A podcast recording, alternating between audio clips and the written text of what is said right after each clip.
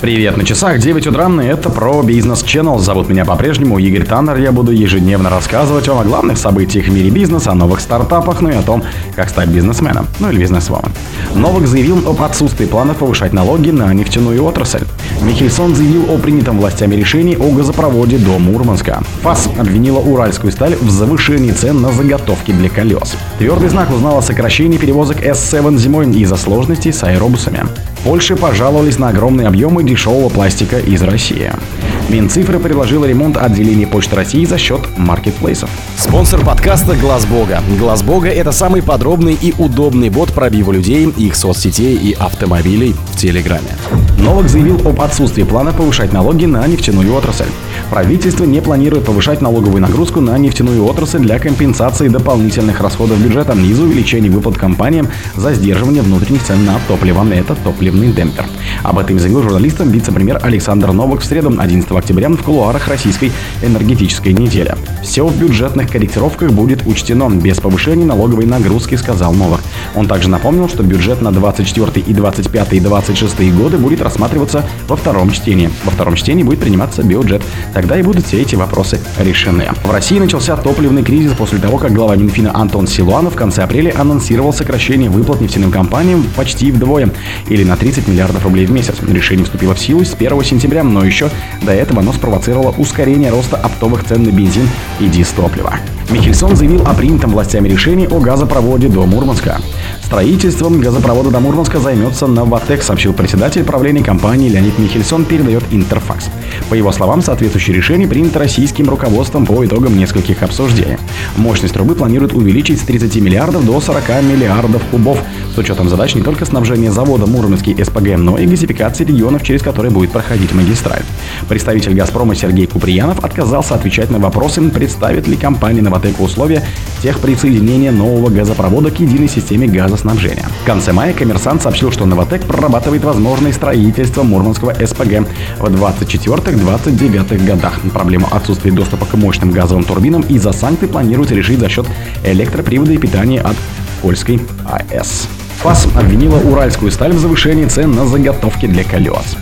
Федеральная антимонопольная служба, а они же ФАС, кто не в курсе, возбудила дело в отношении уральской стали из-за завышенных цен на комплектующие для производства железнодорожных цельнокатных колес, сообщила пресс-служба ведомстве на 11 октября.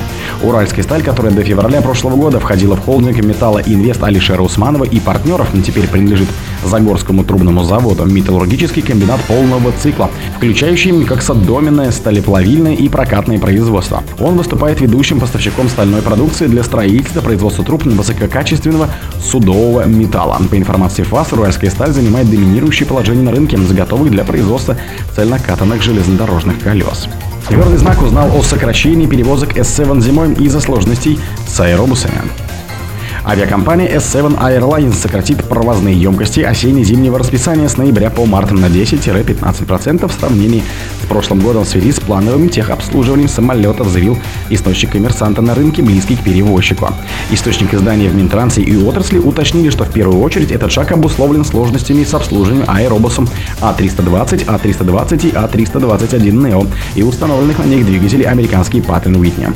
Газета со ссылкой на данные сервиса Flight Radar 24 пишет, что из 103 самолетов в парке S7 не летает 20%. Итак, на 10 ноября выведены из строя 6 из 31 А32 Neo возрастом от 2 до 6 лет. Все 8 А321 Neo от 2 до 5 лет, не все 3 аэробуса А319 17 лет. Польше пожаловались на огромные объемы дешевого пластика из России. Польша импортирует огромное количество первичного пластика. Он попадает на рынок, в том числе из России, несмотря на санкции, пишет издание Интерия со ссылкой на Ассоциацию польский ресайслинг.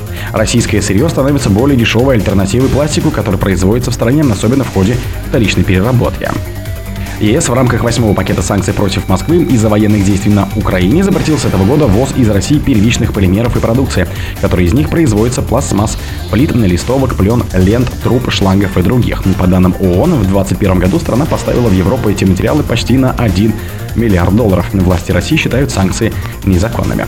Наличие конкурентоспособного сырья снижает спрос на произведенный в Польше материал, полученный в процессе переработки, заявили в ассоциации. Польский ресайслинг считает, что поступление на рынок российского пластика существенно затрудняет возможность переработки отходов в стране.